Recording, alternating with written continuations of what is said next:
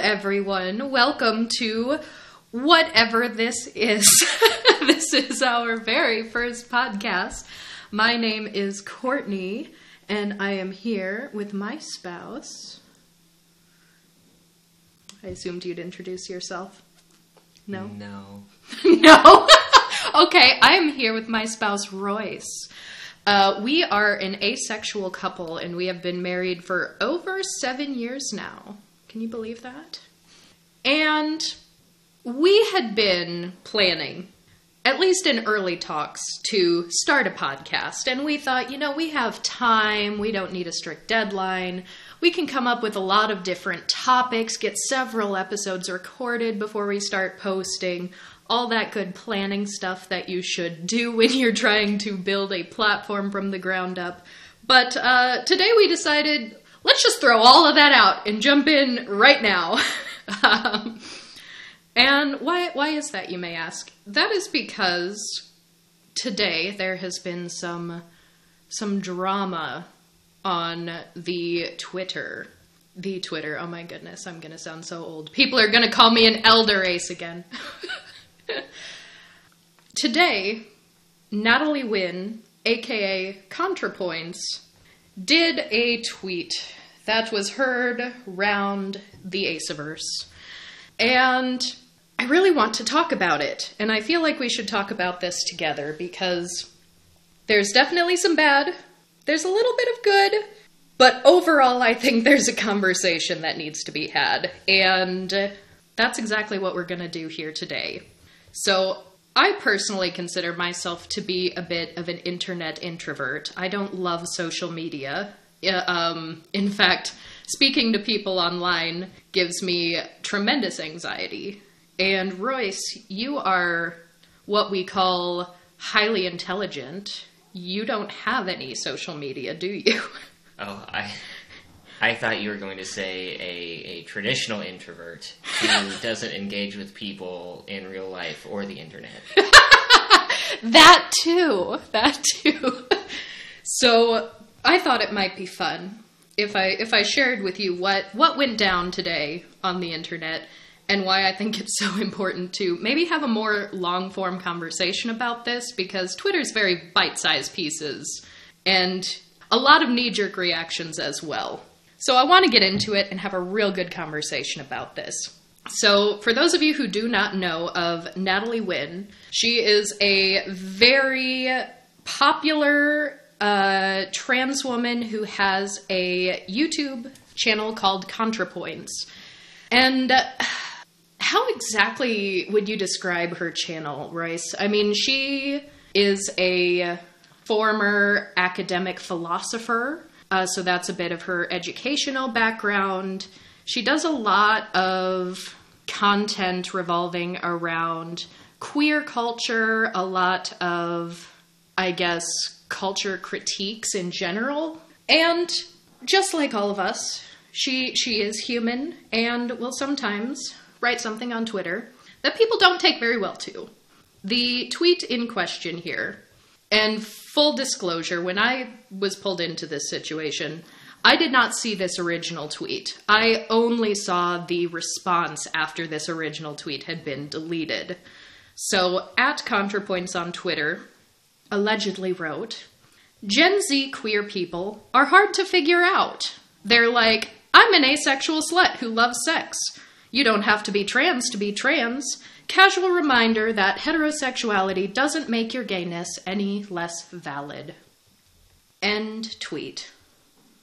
So, right off the bat, I don't love that as just an individual tweet. So, perhaps rightfully so, a lot of people in the asexuality community were really upset by this. Because, of course, I'm an asexual slut who loves sex. It's being posed here almost as. Well, I don't know. I'm horrible at reading the tone of tweets, so maybe I'm way off base here.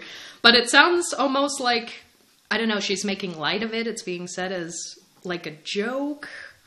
Well, it was the whole chain of thoughts in the tweets were, you know, the, the intention was to try to put logical inconsistencies together to show why um, modern interpretations of sexuality and gender could be confusing to people who aren't used to them.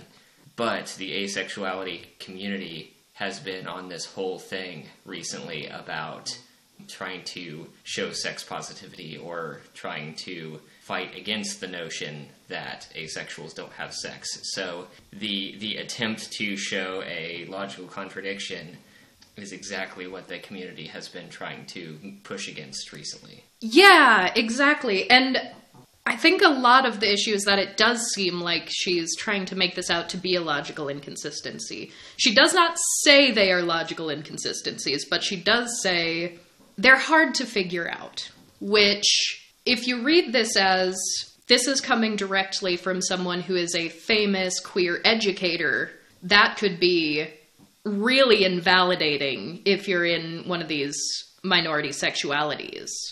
So I can absolutely see the concern there. Although I'm almost more concerned about the fact that she's posing this as this is a Gen Z queer thing. Because I absolutely deplore when people make this a generational argument. So I believe she's a millennial. And she's saying Gen Z queer people are weird, basically. And that almost rubs me the wrong way more than the content of the rest of what she said. But we'll get around to that. In some ways, I know exactly what she's talking about, because I do see this all the time. I do see a lot of asexuality activism that sort of centers asexuals who do have sex. And for me, of course, asexuality is a spectrum, and this is something we definitely want to talk more about in the future, especially if you're listening to this and you're not in the ace community yourself. Some of this might be, uh, we're, we're really digging in deep here for our very first episode. Uh, bear with us. So, for me, in the umbrella that is asexuality, I personally lean a lot more toward what we would call in the community sex repulsed, more of even more of a I have a lower libido than the average person would have. And what the conversation here is getting at is that some asexuals do actually have a libido. Some might even have a very high libido. And the crux of this issue is that this is very hard to talk about to people who don't understand asexuality. So, after some amount of backlash had happened, Natalie decided to delete that tweet and replace it with a much, much longer spiel. So I do want to read some excerpts from this follow up tweet. Natalie states, quote, the discourse is about Gen Z queer people online saying things like, I'm a horny asexual who loves to fuck, and casual reminder that heterosexuality doesn't make your gayness any less valid. And my claim that these statements are hard to figure out, note, I am not saying they aren't valid. I've never been big on deciding what is valid. If you're a horny asexual who loves to fuck, by all means continue, yada yada. Uh, skipping forward here a little bit, but surely you see that to most people, the statement, I'm a horny asexual who loves to fuck, is at face value confusing, contradictory, and in so many words, hard to figure out. Unquote. That's a bit of a hard pill to swallow, but considering the fact that most of the people I interact with in my day to day life do not even know what asexuality is, she's not wrong. I don't know that this is the best way to handle this, but I do not think that that statement is wrong. To a lot of people, yes, they are looking at statements like this and thinking it's contradictory. If you are knee deep in the ace community, if you follow a lot of asexual activists, if you're an asexual organizer yourself, this is going to seem very asexuality 101. And we're, of course, going to be thinking, but that's not right. That's not what this is. And with such a misunderstood sexuality, it is very easy to get defensive of these identities and these definitions.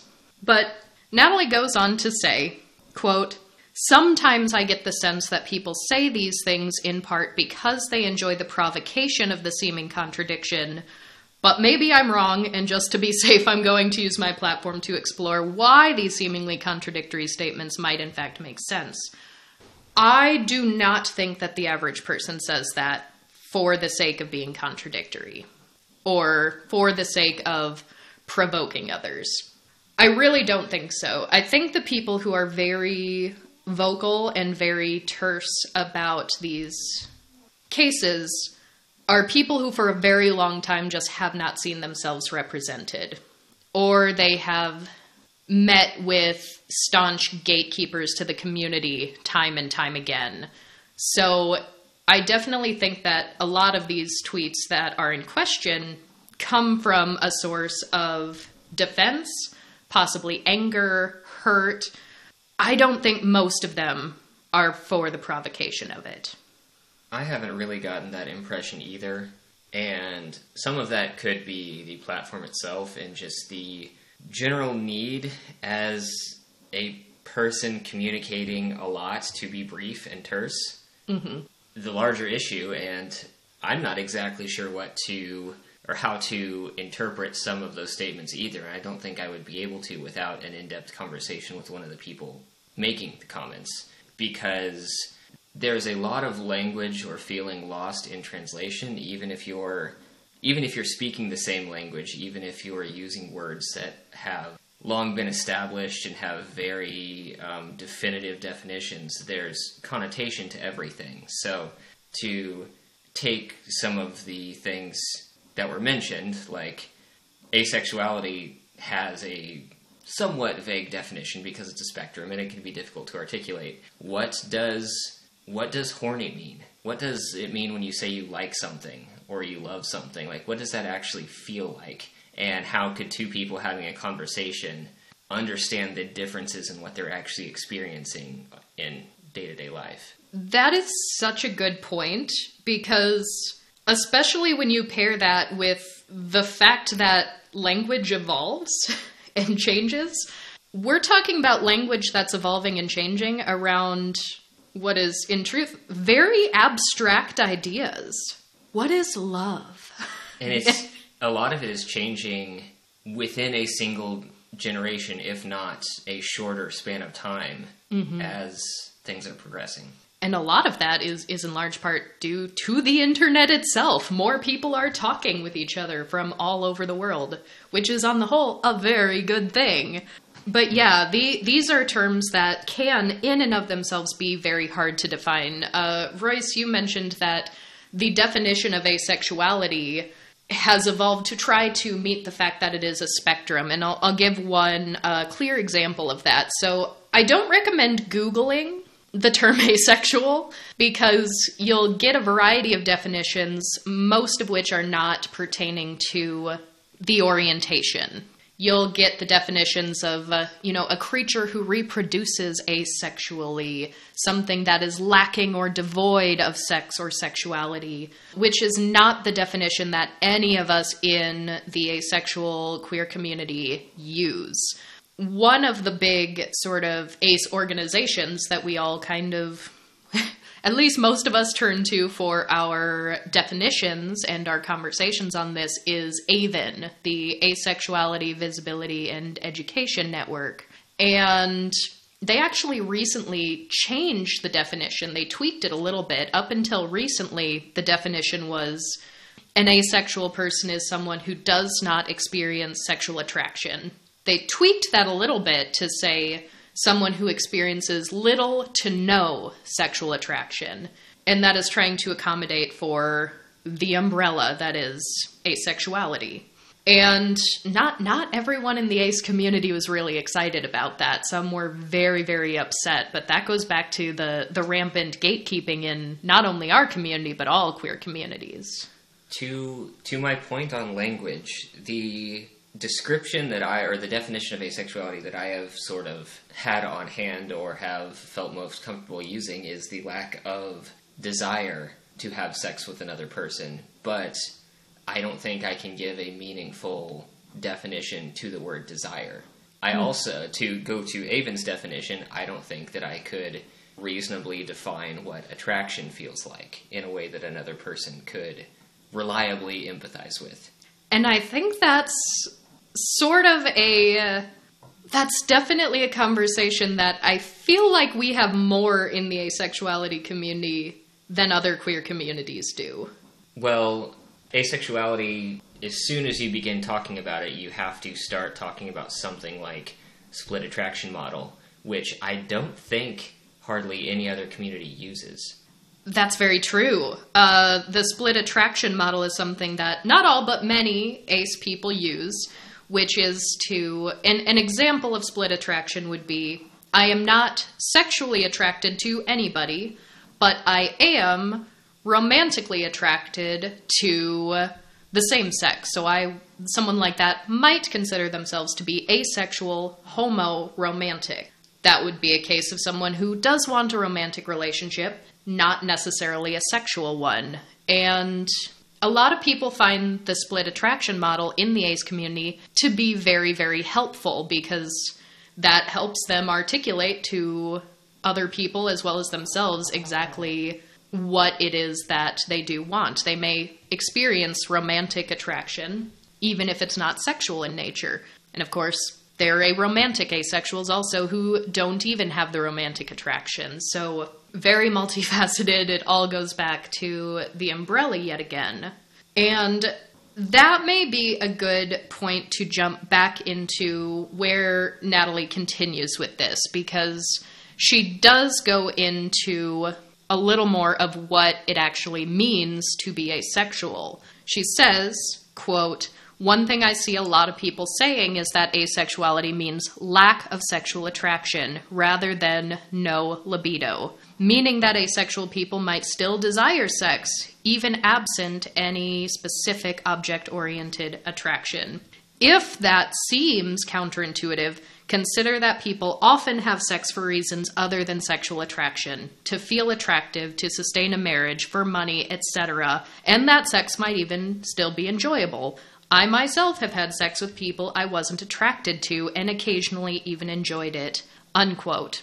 And what I think is very, very important to understand here is that Natalie is not talking to us as asexuals. We in the asexuality community, we know that. That that is ACE 101 that is old news. Thank you, next. Everyone else needs to understand this. We already know.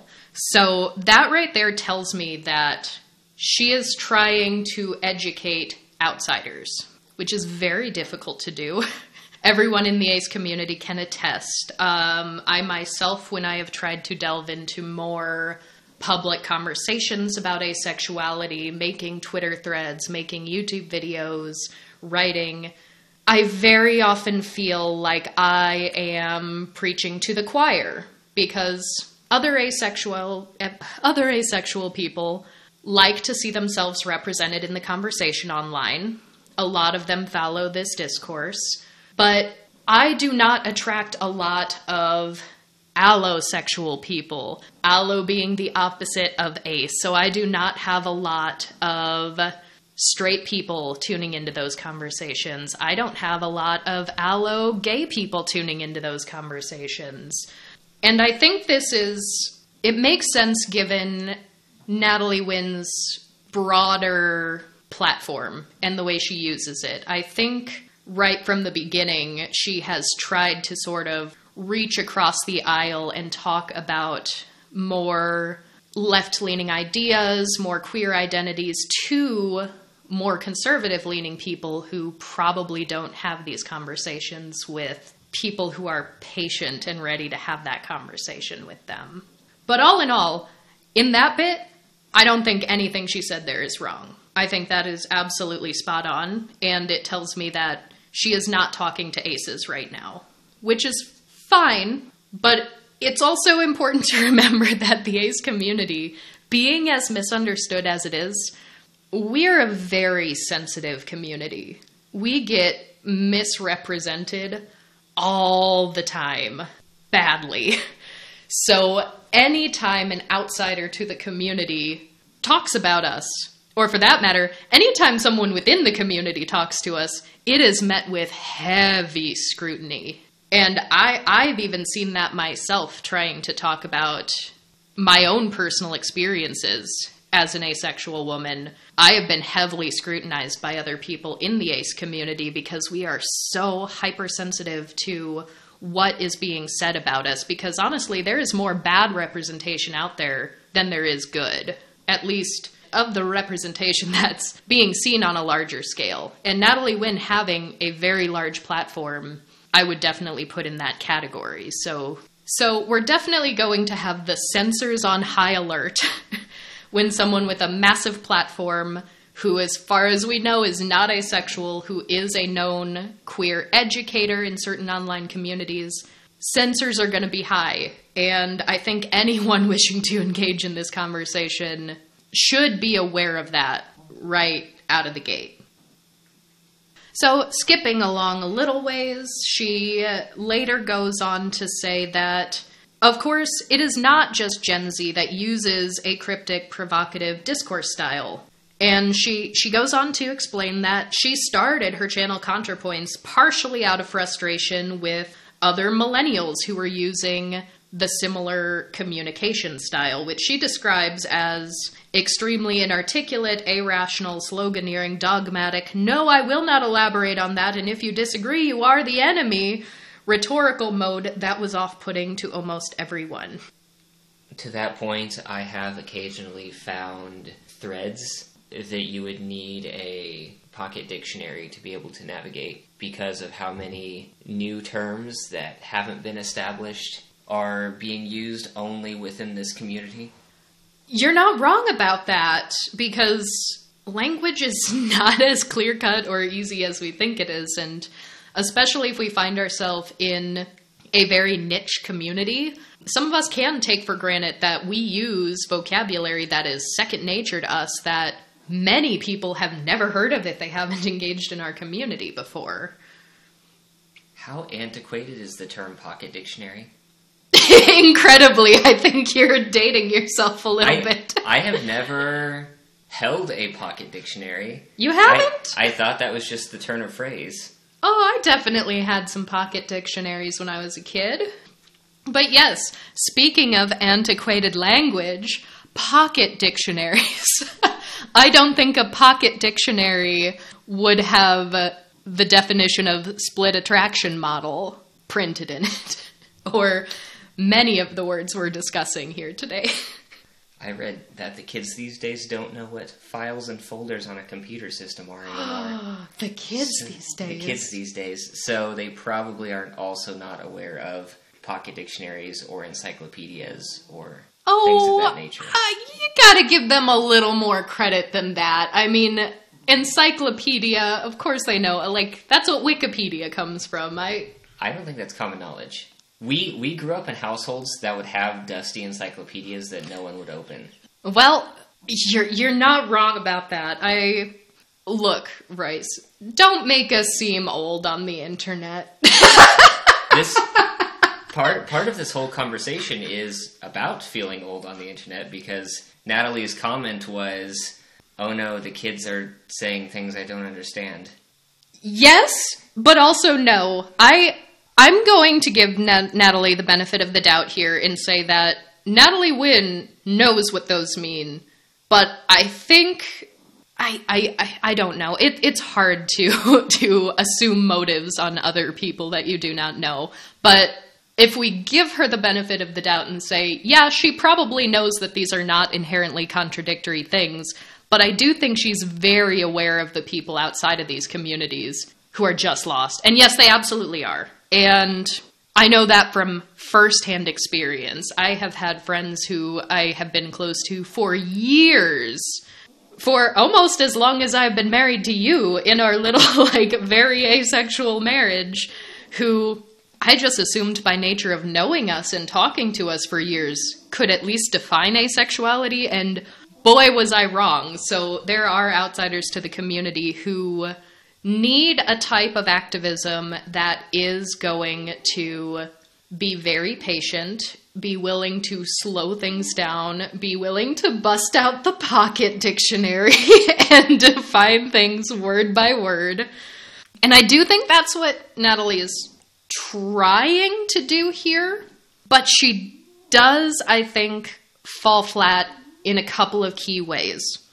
First of all, she is outright admitting that this is not new and exclusive to Gen Z, that she saw this from millennials years ago when she decided to start her platform. And that was a big issue I had. I, I don't like it when people of any generation go, oh, those kids, that Gen Z. Like, personally, I can't wait for Gen Z to just rule us all. I think they're great. I think they are powerful and they are sassy and they are intelligent and they are progressive. And i honestly i can't wait. Gen z i am ready for your domination of this world personally. So making this a, a generational difference first of all helps no one. Especially especially and i don't know if natalie's tuned into this but asexuality is one of those orientations that you will constantly see online being attacked as an internet sexuality or a made up identity or something that didn't exist before Tumblr, which is false. It is that is absolutely 100% wrong, but that is what you will hear people saying. So to make asexual issues to make it out to be a generational thing, first of all, is really not okay in that sense, I think. So I think that's one key way that she fell flat in trying to articulate this.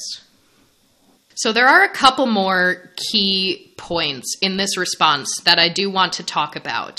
Because if we skip forward a little bit to her sort of last page of text here, she does say that a lot of queer community discourse online has been so addled by excess gatekeeping that the backlash to the gatekeeping has now taken center stage with some weird consequences. So much discourse is about the rights and validity of, for example, lesbians who are attracted to men, trans people who don't transition, asexual people who desire sex. She then goes on to say it's weirdly at odds with the broader purpose of these communities, which is to support women attracted to women, gender transition, and people who don't experience sexual attraction. I get that combating excess gatekeeping is necessary. I just find it a little alienating how much of the discourse centers these issues. I have mixed feelings on that because she's saying a lot of things well. Well, I think she's saying a lot of things that are in some ways correct, but I don't think she's saying it well, if that makes sense. So, gatekeeping is a thing, it is a capital T thing in all queer communities and definitely in the ace community as well. And naturally, there is a lot of backlash to it. So, the fact that the the rhetoric has shifted from sort of the ace 101 like a pleasant tweet about like here's the definition of asexuality did you know that asexual people don't experience sexual attraction it is now the more terse more I almost want to say clickbaity. It's not quite an article, so it's not exactly clickbaity, but the very attention grabbing, you know, asexual people have sex. and yes, I'm asexual, but I'm horny. Like, those tweets do exist. They are not wrong. They are not contradictory at all. Do not get me wrong, that's not what I'm saying. But a lot of that is because some of those people have felt left out of the community before. So they are naturally going to feel frustrated and not seen, and they're going to want to push to have their own experience witnessed by the larger ACE community and outsiders to the ace community because nobody wants any any of the allos to get the wrong definition of asexuality because asexuals look we gatekeep ourselves enough. We don't need the allos to gatekeep us too so where i think she went wrong with that last statement and I'll give her a little grace in in mentioning that she ended this by saying, maybe I should keep this to myself, maybe this is a mistake. She says, maybe there's something more to discuss here. I don't know, honestly. I'll think about it some more. which I think is honest. when you get into a conversation that's this heated, sometimes you do need to take a step back and think about it. But I truly think, and this is based on my own introspection, my own observations and thoughts on the ACE community over the years, I think there's a common thread here that Natalie has not connected. And this common thread, I think, is really, really important to talk about. And so let's look at let's look at the three things that uh, she sort of compares here. She compares lesbians who have sex with men, trans people who don't transition, and asexual people who have sex. I think the common thread here is that we are no longer talking about sexual orientation and self identity. We are now talking about behaviors and actions. And I think that can get confusing, but I think it's really, really important to talk about. I feel like ace people do talk about this because we very often say, you know, just because we don't experience sexual attraction doesn't mean necessarily that we don't have sex. That's kind of always the qualifier that a lot of ace activists lead in when they're defining asexuality.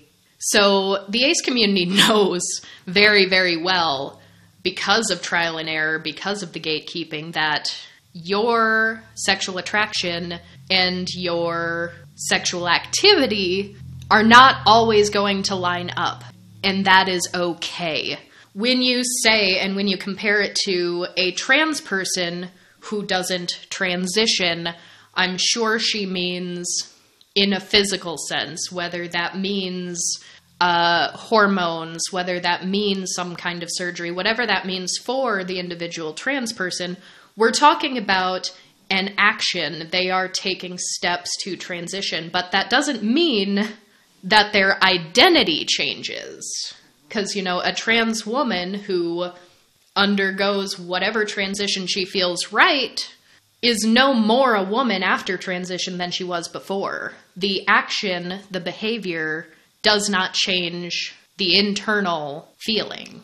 And I think the same could be said for asexuality. You could be someone who does not feel sexually attracted to anyone, but you can still have sex.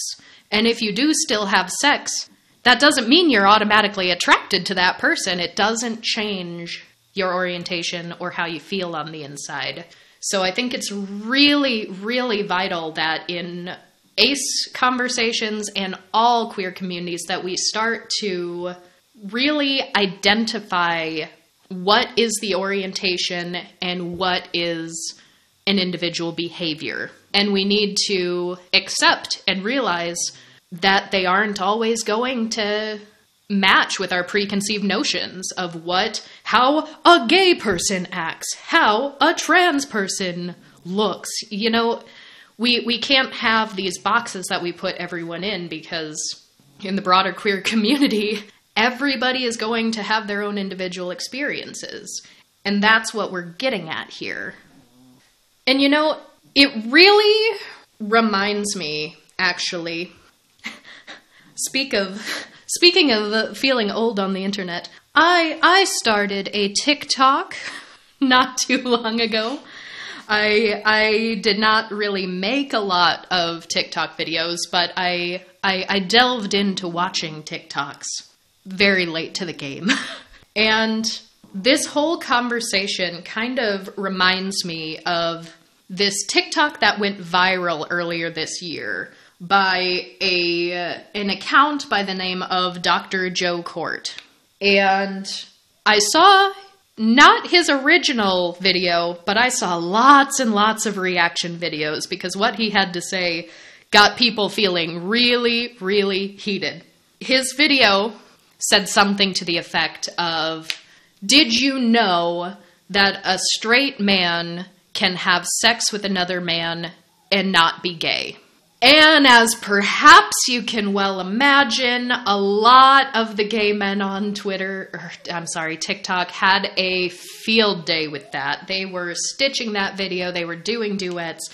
A lot of them were claiming internalized homophobia. A lot of people also assuming that this was how this creator inherently felt, saying, Oh, so you think you're a straight man and you just want to have sex with other men, but you still want to call yourself straight? That's not how this works. That's not how any of this works. You're gay, or at the very least, you're bi. And some people were just straight out calling it bi erasure, saying if you think you're straight but you have sex with a man, you're bi. You can't do bi erasure like that. So, a lot of knee jerk reactions, a lot of very, very angry people. I was very curious to see more about this fellow, so I went to his TikTok account only to find out that he is a PhD psychotherapist and he specializes in male sexuality. And he very openly said, No, I, I am an out and proud gay man. I have been married to my husband for almost 30 years. and what he started saying was something that I think really needs to be brought to the forefront of conversation in other queer spaces like the ace community where he was saying you know the sexual behavior does not always align with the sexual attraction and as an asexual person who has seen all these conversations of all of these aces saying i'm not attracted to other people but i still enjoy sex this this to me seemed like yeah of course. Of course you can apply that to any other gender or sexuality out there. It makes all the sense in the world. Asexual people are not the only ones who sometimes have this orientation behavioral disconnect and I don't even want to call it a disconnect because it's not wrong. you aren't you aren't being a bad lesbian if you sleep with a man. It's just I think human behavior and sexuality is a lot more than the boxes we put it into. I did want to run through a couple of those things on the basis of language. To take that example of a lesbian woman who has sex with a man. When you say lesbian, do you mean a woman who is homoromantic and potentially bisexual? Do you do you mean a woman who is you know biromantic and homosexual? Do you mean a woman who is some combination of the two, but very closely identifies with lesbian culture as a point of identity and less so a personal practice? Because mm-hmm. all of these things are variable. And that's a really good point, and that's that's a conversation that you and I have just had at home in the past. And, and part of what we've thought about talking about on a podcast like this is that the asexual community is the only community I've seen that, on a very large scale, frequently uses the split attraction model. But I honestly think there are maybe some allos who could stand to learn a thing or two from it. Not everyone has to use it if you don't think it's useful to you, if you don't identify with it, but do I think that there could be a biromantic homosexual woman? Absolutely, I think that that could be a thing. I have I have almost almost certainly been friends with someone who was most likely hetero-romantic bisexual and struggled with reconciling that attraction, that sexual attraction. Mm-hmm. At the time you were friends with her, was the split attraction model part of the conversation, or do you think that might have helped if she had been exposed to it? Quite possibly. Uh, I mean, that was early on in me trying to figure out my own orientation, so I was not familiar enough with it to use that. Mm-hmm. Yeah, and and the point of having all of these, I guess, all of these definitions, all of these identities is not to confuse everyone. It's to understand yourself better and to use what makes sense to you. If if you explore the split attraction model, there can be just as much power in saying, no, this doesn't work for me, as there is in saying, yes, I like this and it makes sense for me to use this. Because the more language, the more vocabulary, the more identities and uh, diverse experiences you're exposed to, the more likely you are to understand yourself a little better. And I, I do want to talk about that a little further in the gatekeeping sense because that was something that Natalie mentioned here in the post. That's what I said right out of the gate as a reason why the online ACE community is very sensitive to having these educational conversations in the quote right way.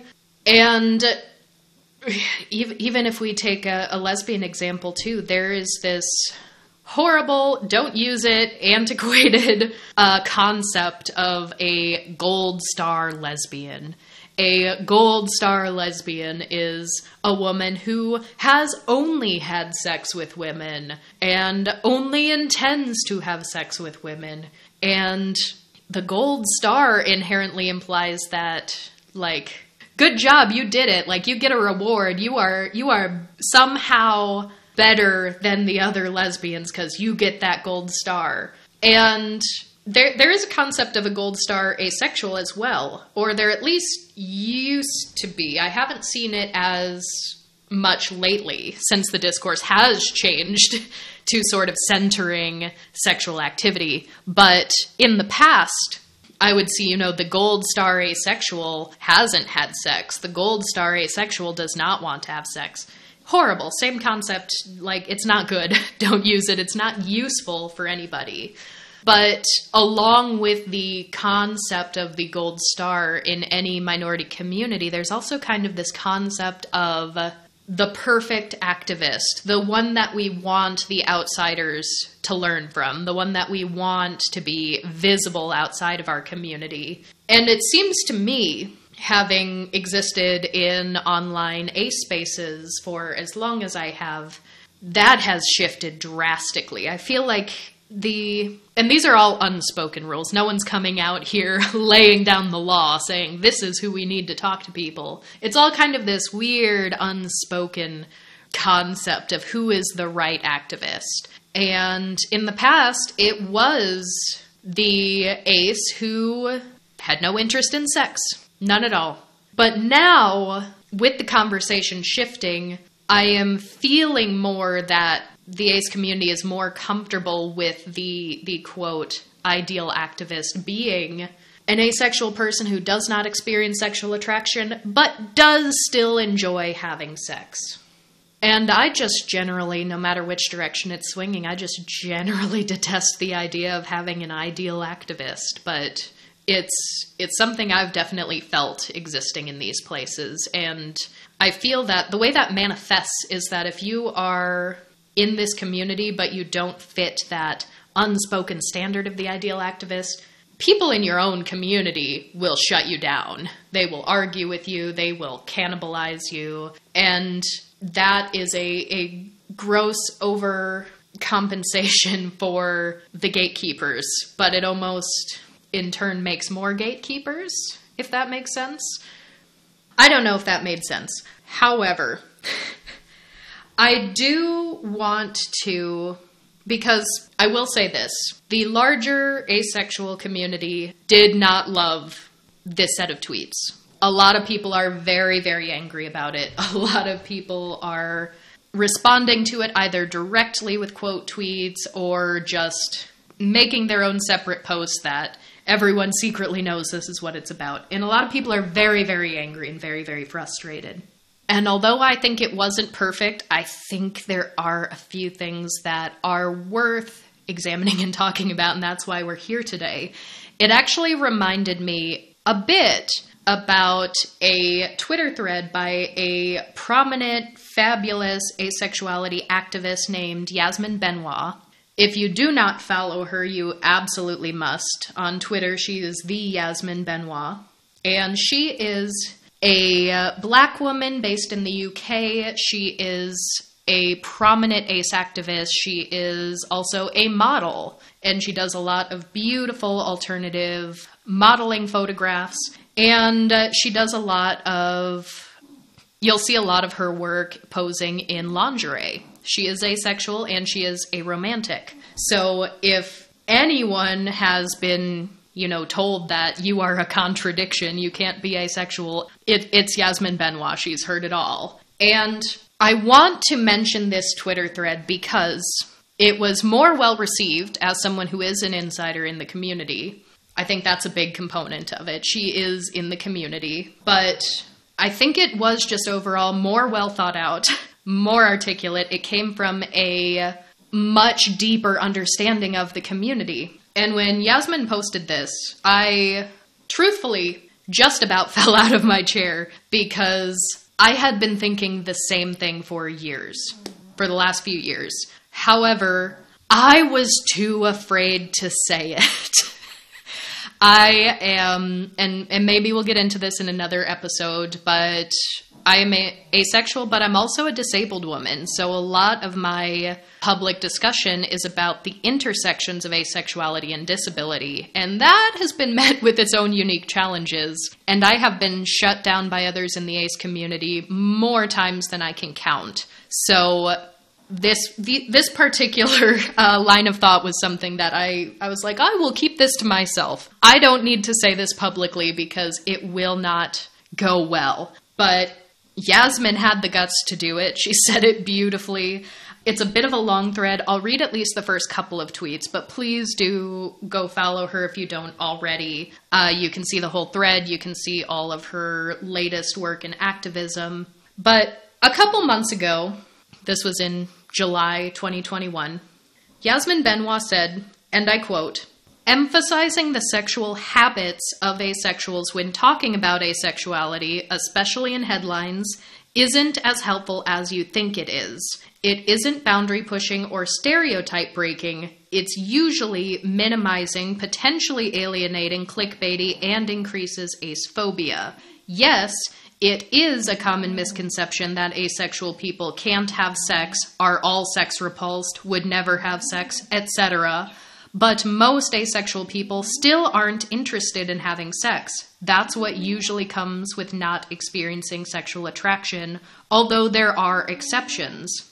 So when you constantly introduce the topic with asexuals do still have sex slash want sex in a bid to make us seem more palatable and relatable to a non asexual audience, you're emphasizing the one thing that our community does not our desire to involve others in our sexuality. That's not the end of the thread, but th- that right there, like she she said it better than I could. I I'd been thinking about this for years, and she just. I, I was blown away when I read that. I was like, yes, I wanted to, to cheer aloud alone at home. And the reason why I bring this up is because I think that perhaps the motives and that weird feeling and the something's a little weird about how prominent and loud and center stage these conversations are I think may have come from a somewhat similar place in Yasmin's thread and in Natalie's thread. But Yasmin, for many reasons, just did it better. Because Yasmin understands her community because she is a part of the community. So, first and foremost, that's a huge one. But Yasmin also actually took that step to identify why it felt weird.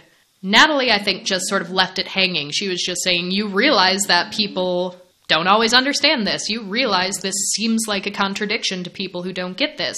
Yeah, that's true, but when we're living in our truth, we're, we're going to take that as a little bit, we're, we're going to be a little defensive of that. But, but Yasmin actually took that step to say, it is because you're emphasizing the behavior as opposed to the identity and the orientation, which I think is very, very true and sort of the the key factor or the missing sauce, as you will, that, that was lacking from Natalie's thread.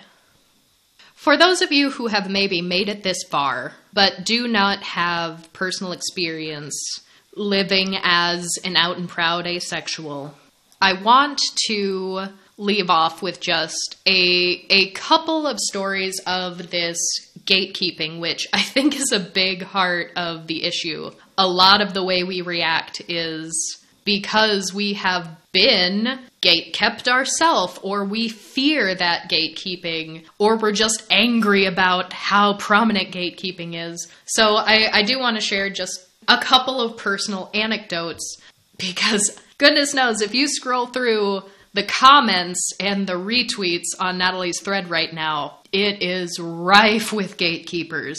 And no, I I don't necessarily blame Natalie for that. I think there are just a lot of ace phobic people who are responding to that. I I really do. And so in my personal experience, a lot of the gatekeeping I felt from the ace community pertains to my identity also as disabled because asexuality has been such a heavily medicalized and pathologized orientation. A lot of us have often heard or feared hearing, oh, there's just something wrong with you. Um, there must be something physically, mentally, psychologically bad because everyone has sex. And because of that, there's been this weird overcompensation in the ace community that sometimes bleeds into ableism. And I have definitely heard from others in the ace community that I am an imperfect asexual activist because it is better to present ourselves as someone who is asexual but doesn't have anything physically wrong with them. We are perfectly healthy, we are mentally well, and we are still asexual. And that can be really, really difficult to reconcile with. I would love to do a full episode on asexuality and disability. Please reach out to us and let us know if that is something you want to hear more about. But that is definitely some of the gatekeeping that I've experienced. That because I'm disabled, I'm not the right one to be speaking for the ACE community. And that that kind of also goes back to the theory of the unspoken ideal activist. The ideal ace activist, both then and now as it's evolved, has been physically healthy, not disabled. So, Royce, you had one instance in memory, and keep in mind, this was all me conversing with other people online. But the conversation very much revolved around whether Royce was allowed to the party, whether he was allowed in the club. And that was several years ago when Pokemon Go was a new thing. Uh, we were trying to find some groups to do different Pokemon Go activities with, and there was a local group that was supposed to be for Originally, I thought it was supposed to be a women's only group, which is fine. But then they started to expand, you know, women and trans men, and then they said, you know, women and trans men and and gay men and you know queer people. And they they kept expanding who they would allow in. And the the point of this group was that so when you're going out in public in this group the original idea was that you know, women and minority sexualities would feel comfortable and feel like they are in a group that they won't be discriminated against. They won't have a violence done to them because of who they are, which is understandable when you're meeting people online for a group activity like this. But the the circle of who is and is not allowed eventually evolved to be pretty much everyone except straight men it was like, yeah, we'll we'll take women, we'll take we'll take anybody who is gay, we'll take anybody who is trans. Yeah, we'll take you if you're bi, all of the minority orientations. No one had ever mentioned asexuality. And asexuality is often gate kept out of the greater LGBT community also. There are definitely people in the LGBT community who says no, aces don't count. You are not in our community, which hello, that is that is what the A stands for. That is that is one of the A's right there. LGBTQIA, asexual, aromantic, agender. And I just sort of asked the question because I did not know if this was growing to be a queer centered group and whether or not they were going to be the kind that was going to be receptive to asexuals. And I asked them, I said, "Do are you, are you going to be ace friendly? Are you friendly to asexuals? And the conversation, the response I got back basically came down to yeah, you as the woman can come because you're a woman, but no, you can't bring your straight husband. and that wasn't really okay. well, I feel like you were having this conversation online, and I feel like you continued the conversation like past the point where it was productive and eventually got someone to say, "Yeah, sure, that's probably okay." Because yes, if I need to like present my credentials, I am a card carrying member of the LGBT community and thus would gain entrance to the club. But that's not the point because if people are uncomfortable with people who seem heteronormative, if you and I walk down the street, it's not like we loudly proclaim our sexual orientations everywhere we go, so I am going to pass as cishet, probably. Except to pre COVID waitresses in restaurants.